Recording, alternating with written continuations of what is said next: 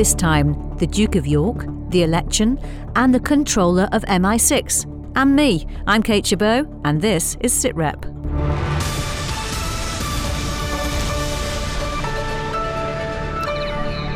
Prince Andrew has stepped down from royal duties for what he called the foreseeable future. Among the organisations, he will also stop publicly representing our various military charities. It follows the growing backlash over his friendship with the convicted paedophile Jeffrey Epstein. In a statement, the Duke said he deeply sympathises with Epstein's victims. He's also acknowledged the fallout from a BBC interview had become a major disruption to the royal family. Well, Claire Sadler is here in the studio with me, and she's spoken to Buckingham Palace's press office this morning. Claire, what did they tell you? Uh, well, I was asking them about the statement, obviously, from Prince Andrew and this issue of him stepping back. And really, I was trying to get to the bottom of, of what does it mean. Um, and they were saying that he isn't going to be giving up his uh, military titles or patronages. He's going to retain those, but he won't be carrying out any public engagements in relation to them. Um, they were keen to point out that as a military veteran and also um, as a member of the royal family, he will continue to uh, take part in ceremonies like um, Trooping in the Colour and Remembrance. So, what military charities is the Duke involved with? Well, I uh, sort of totted them all up. He, there's a long list of charities and organisations, more than 30 of them that he's linked with, either as, uh, you know, patron or grand president, various different titles. Uh, for example, there's Broughton House Home for ex service personnel. He's linked with um, a number of British Legion uh, branches. He's also um, the uh, uh, patron of SSVC, which is the parent charity of BFBS as well. Um, and a, a, number of other charities as well, a, a large number of them. Mm. Christopher Lee, our defence analyst, is also here. C- Christopher, what honorary military appointments does he have? Because he's not giving those up, is he? No, there are about 14, I think 14 or 15 of them. Uh, for example, he is an Admiral of the Sea Cadets, he is a Colonel in the Grenadiers, uh, Grenadier of Guards. He's also Colonel in Chief for a number of Canadian regiments like Scottish Fusiliers in Canada, etc. And they take this quite seriously. It's a very important point. Uh, it's usually when you're colonel in chief, it means that you're that the monarch is the is the commander in chief or uh, or whatever. But colonel in chief is a very important thing. So you go to, um, for example, investitures uh, when they're on parade in the United Kingdom with something else, you will go and inspect them, and you'll become very much part of their presence. And on mess nights, for example, they uh, they raise a glass at the end. You're the first to get cheered, and then the second one is the Queen. Mm. Uh, so it's, it is important, but there's no suggestion at the moment that they are going to be uh, let go. And Claire, we will still see him at some military events, won't we? Which ones and why? Well, uh, as I said, he's he's he's retaining the titles. They, they, they, those aren't being lost to him, but he is stepping back. But we will uh, see him at Trooping the Colour. We will see him at Remembrance. He is still uh, a member of the royal family, and he is still a war veteran. We know that he served during the Falklands War, so he will still be at those events, but he won't for now. He's it's, it's a temporary. It was emphasised to me. This is a temporary standing back he won't be at things like medal parades where we're used to seeing royals turn up to hand out the medals, do inspections. So he won't be at those kind of public engagements. Christopher Lee, in your experience and all the research you've done, have you ever seen anything like this before? No, I mean, certainly not in modern. Uh, uh, I suppose modern monarchies. It certainly happened. Not only hasn't been anything like it, uh, it's certainly not something you would ever have, have have to consider. The monarch has changed. Uh, and the monarchy, in, in, in this case, has sort of acted and put itself together, and that's what we're seeing today. Claire, thank you very much. Sit Rep with Kate Still to come, the spy chief, in his own words, the head of MI6 on his life in the service and how the world of espionage is changing. BFBS Sit Rep. It's a week of manifesto launches in the run up to the general election. Today, it's the turn of the Labour Party. Laura Makin Isherwood was watching and joins us now from Birmingham. Hi, Laura. So, what does their manifesto say about defence? Well, there was three pages in total in that manifesto booklet that was handed out to press uh, this morning in Birmingham, um, and in it, it listed a number of commitments that it's going to, the party is going to uh, continue uh, if it gets into government. So, said they're going to go they're going to spend at least 2% of GDP uh, on defence keep up that NATO commitment and also renew the Trident nuclear deterrent. Now, that's a subject that's always hung over Jeremy Corbyn in interviews when uh, people have been trying to work exactly where he stands on that issue. But it seems that the Labour policy that that Trident nuclear deterrent will be renewed has stood firm. Uh, there's also a lot of promises in there for veterans, saying that there's going to be access to lifelong learning and also better healthcare for them. It's probably a big push to try to challenge the Conservative pledges, who have focused on veterans' issues in their defence pledges so far. We spoke to Shadow Health Secretary Jon Ashworth earlier. Many who have served our country, who've literally put their life on the line for our country, come back home to their families and simply don't get the mental health support that they really need. And some people's lives spiral. We've got veterans sleeping rough on our streets.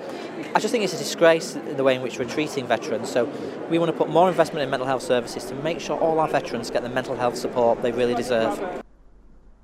There's also going to be a scrap to public sector pay, the public sector pay cap. Sorry, that's going to be across the board for public services, and it will include armed forces salary. It's going to be a pay rise of five percent in year one. Senior Labour sources told me earlier, saying that that's the equivalent of around one thousand seven hundred and fifty-eight pounds for a sergeant. That's what they'll see if Labour gets into government. Uh, we spoke to Shadow Communities and Local Government uh, Secretary Andrew Gwynne, who says personnel just need to be thanked. Those people who have fought in our armed forces, I say thank you to them for the work that they do in keeping us safe and ensuring that our country is kept secure. We have a duty to look after each and every one of them, not just whilst they are serving our country, but for the many years and decades afterwards as they return to civilian life. Uh, so, Laura, have you got an idea how this might all go down with the military? Uh, the Conservatives maintain that they are the party for the armed forces, and I think actually they're probably counting on getting their vote. But Labour, the people that I've spoken to today from the shadow front, front bench, say that that's simply not the case. Labour can also offer to the armed forces uh, good things, that they are committed to it. They still focus on that peacekeeping element, though, saying that they're going to boost the budget to around £100 million a year to focus on peacekeeping operations. They're going to uh, look to try to reduce the number of nuclear weapons in the world. But ultimately, there's a lot of positivity in there. All right, Laura Makin Isherwood, thank you very much.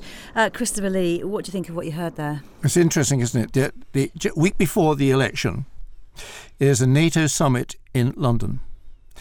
Um, what Trump cannot do now, because they've said they will keep up with the 2%, he cannot turn up in London and say Labour is doing less than he, Trump, is demanding for all the NATO members, which is something he has actually said before. Um, the other thing which is very important is that uh, the Conservatives seeing themselves as the as the party of the armed forces is not true.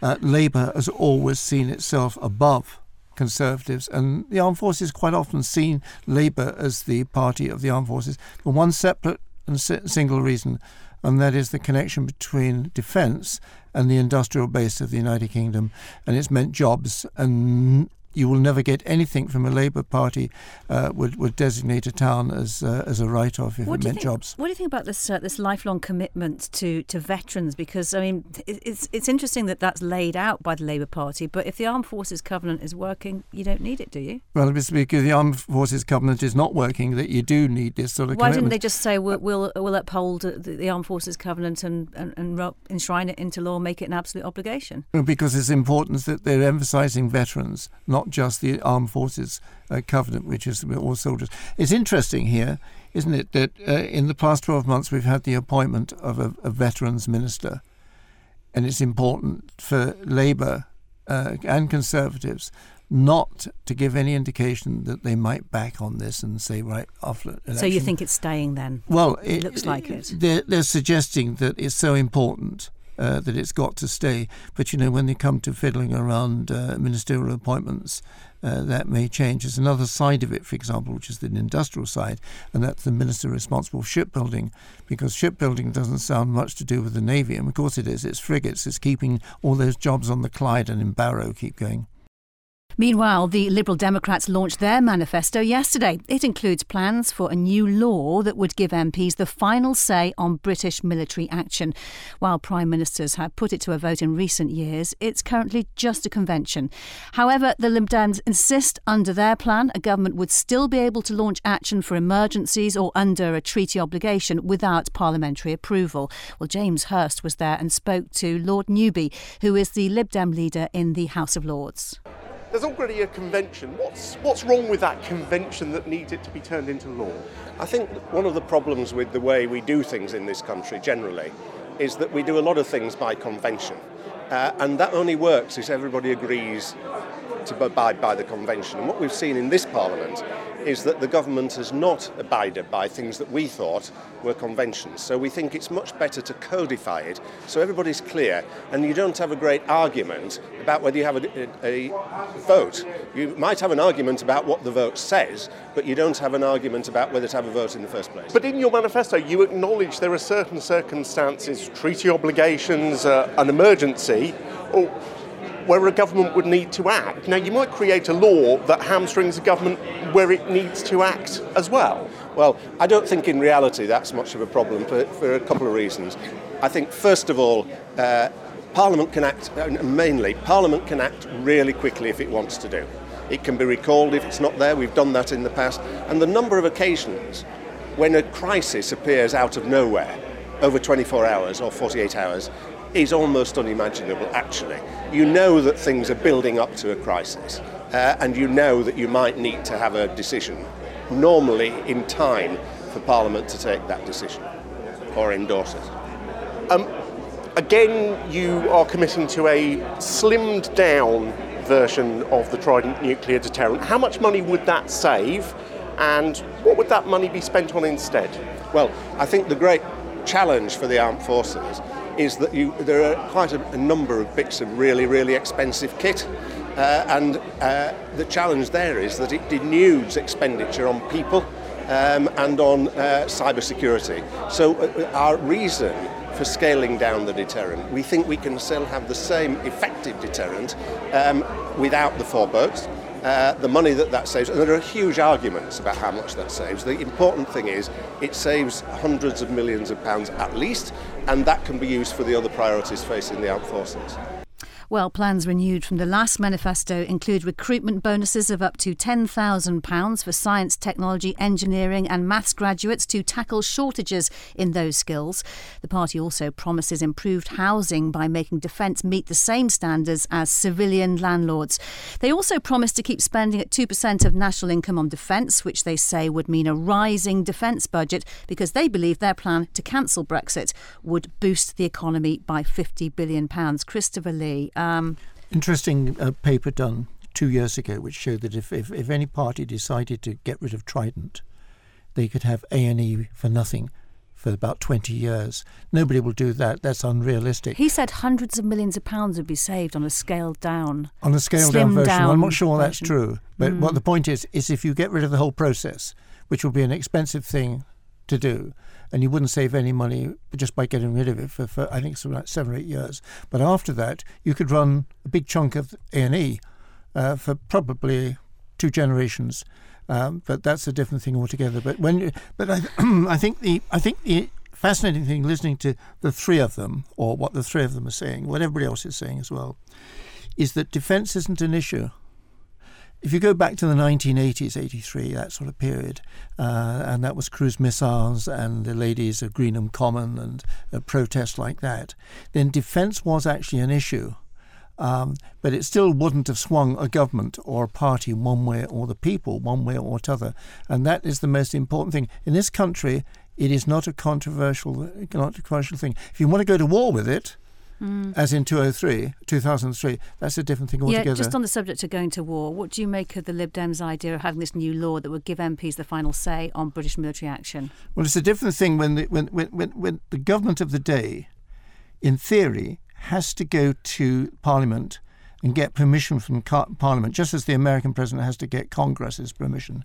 The other thing which the British Parliament has to, or British government has to do, is get the attorney the Attorney General's view on whether the law has to, is is a, is a is a legal idea or a le- legal composition, mm. and and that is that is that's debatable because the attorney's got a hand in it, and so I think they they probably get a lot, quite a lot of support. Parliament wants to have say yes, we're going, we're not going, and go back to 2003 uh, for for the example of that. Well, the Green Party has launched its election manifesto centred on a plan to make Britain carbon neutral by 2030. They would replace the Ministry of Defence with a Ministry for Security and Peace.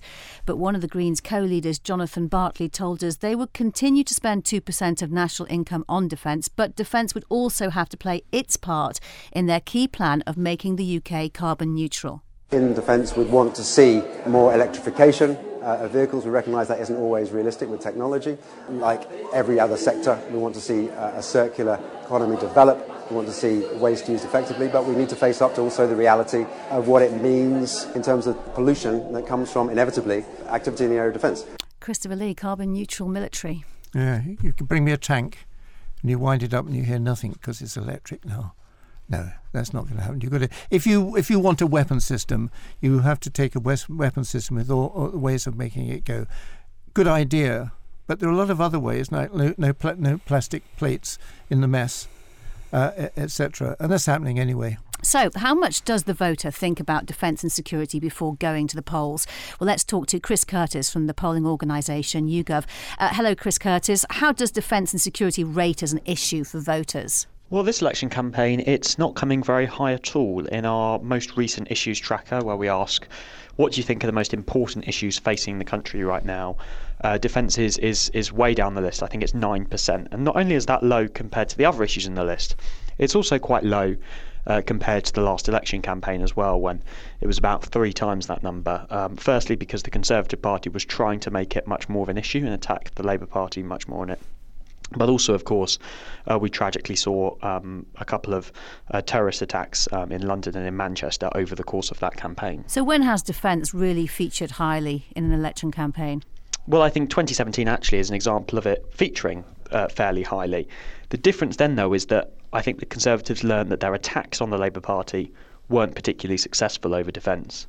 And secondly, Labour managed to move the issue quite quickly, particularly in the final week of the campaign, back over to police numbers. So, whilst the public was saying we really care about defence and security, particularly after these terrorist attacks, Labour managed to say, well, the most important thing is police numbers, and the Conservative Party have cut police numbers by 20,000. So, actually, that meant that. Um, it, it, was a lot more significant, but, but Labour still didn't get damaged on it as much as they, they might otherwise have done. Well, our defence analyst Christopher Lee is here in the studio with me and is listening to you, Chris. Chris, um, just a thought. Um, defence as defence as we think of it, can you go to war? Do you, do you need certain mm. weapons? Probably doesn't uh, figure it as I will vote one way or t'other. What does, though, is the industrial issue, isn't it? Um, if you if you happen to live on the uh, on the Clyde, you want to know that you're going to, that the government's going to build more frigates.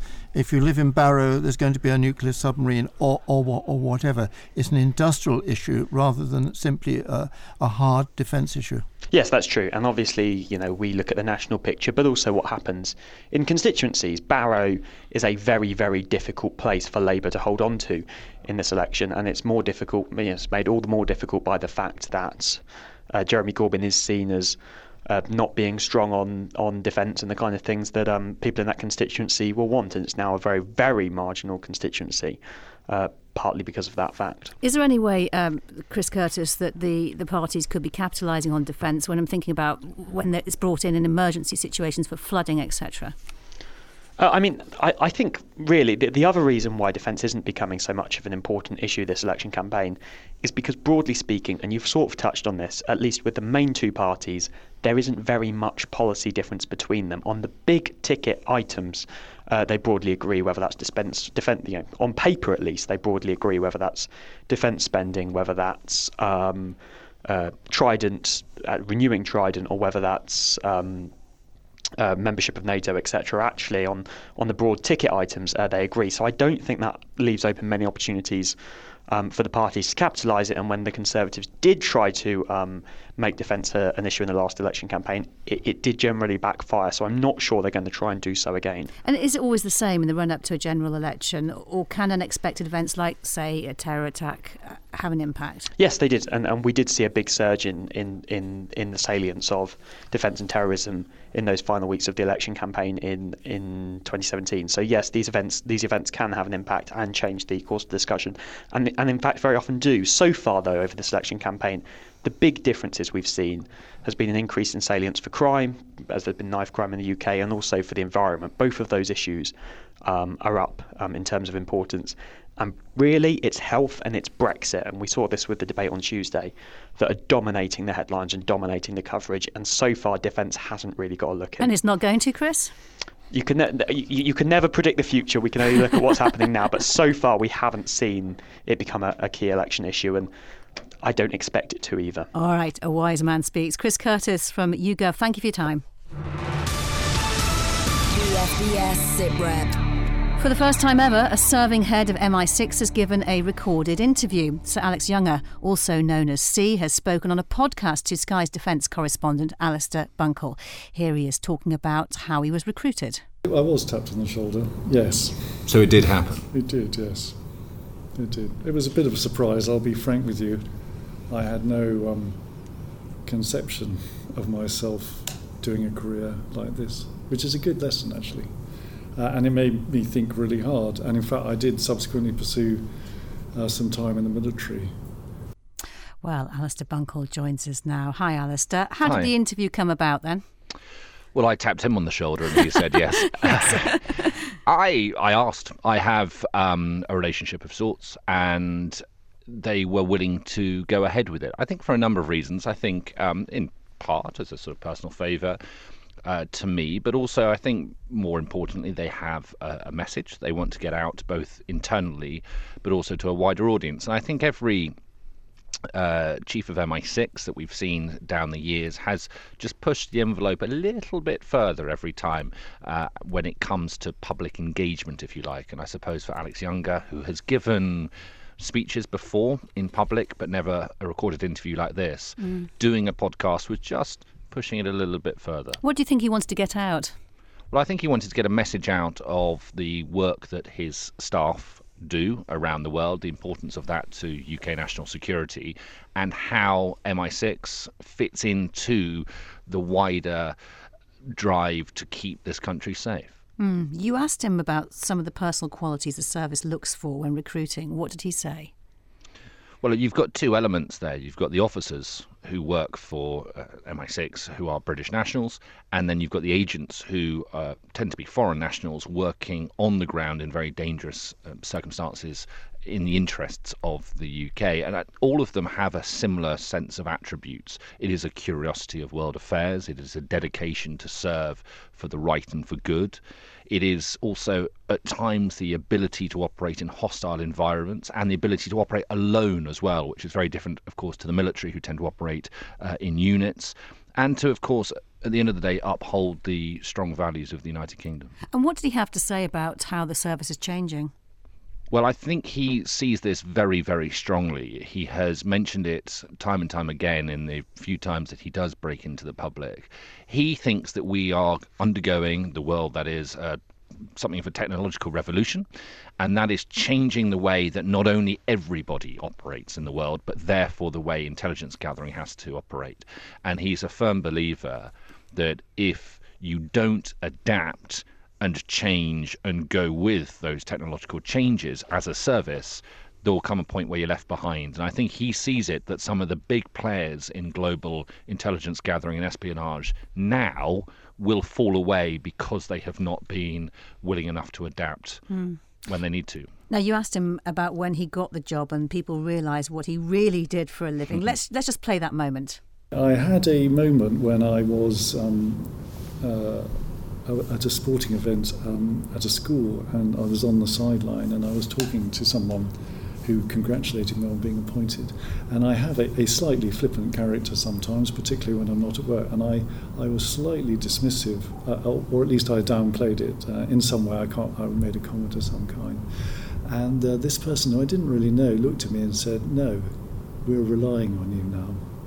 And that was a moment for me when someone I didn't know very well saw fit to remind me of the responsibilities that, that I've got. And when I say I, it's really by extension the service. It's just that I'm the only declared member.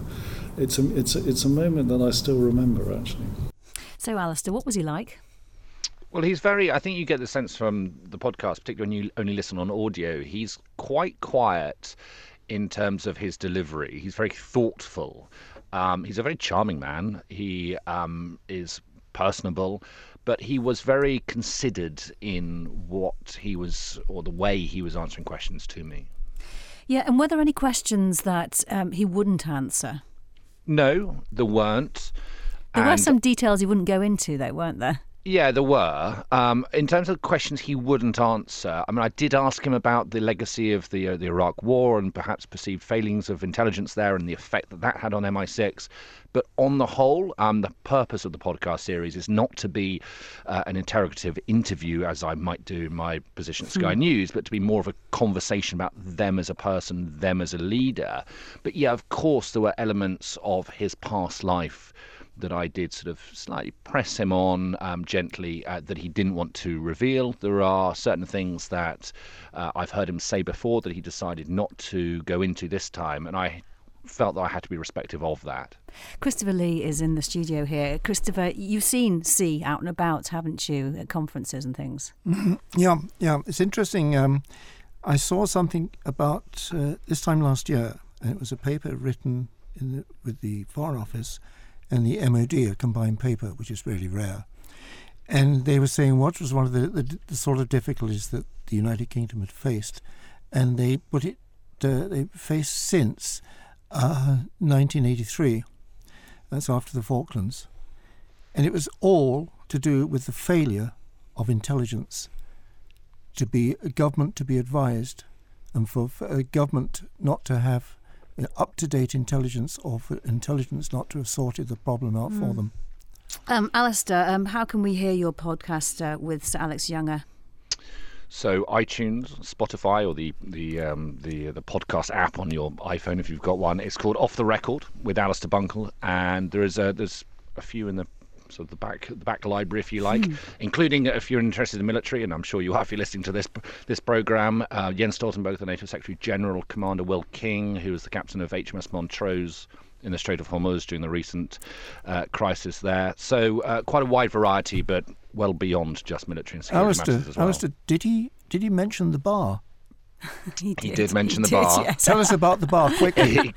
well, we spoke about how you can decompress when you have to operate and do your job in secret. You can't just go down the pub, go down the pub and uh, tell your mates I Don't what a suppose rubbish you've been week you've invited, work. have you, Alistair? I can possibly say, and I can't tell you what the name is as well, but it's got a great name. I've got name. a feeling you've been there, you know? I just got this feeling. It's uh, it was the it was the line that captured the headlines for most of the newspapers, I think, which I was fine by because uh, all publicity is good publicity. Okay, Alistair Bunkall, thank you very much for your time. Good to speak to you today. Uh, Christopher, what's on the agenda for next week then? Well, I think the Americans got a problem, and that's that they're looking at uh, the, uh, the most important drone they have. It's a big drone, 130 odd uh, wingspan, 30 feet wingspan, and they've been using it for about only 20 years. And last June, one of them was shot down by the Iranians, uh, and this thing operates at 60,000 feet. The Americans are having to rethink whether they can carry on using it, and they've got to move What would the implications be of that then? uh, Well, they've got to rely far more on on on satellite, uh, which not necessarily is the best thing to operate because you can't steady it, you can't target it so easily. But anyway, this thing, which which which bails out at about three hundred thousand US dollars at a time, uh, I think they're probably going to have to to get rid of it or, or replace it with something, and they've got to do that in a hurry because places like the Middle East don't settle down. And that's it for this week. My thanks to all of our guests and to you for listening. Join the discussion on Twitter. Follow us at BFBS SitRep. We'll be back again the same time next week from me, Kate Spo. Thanks for listening. Bye bye for now.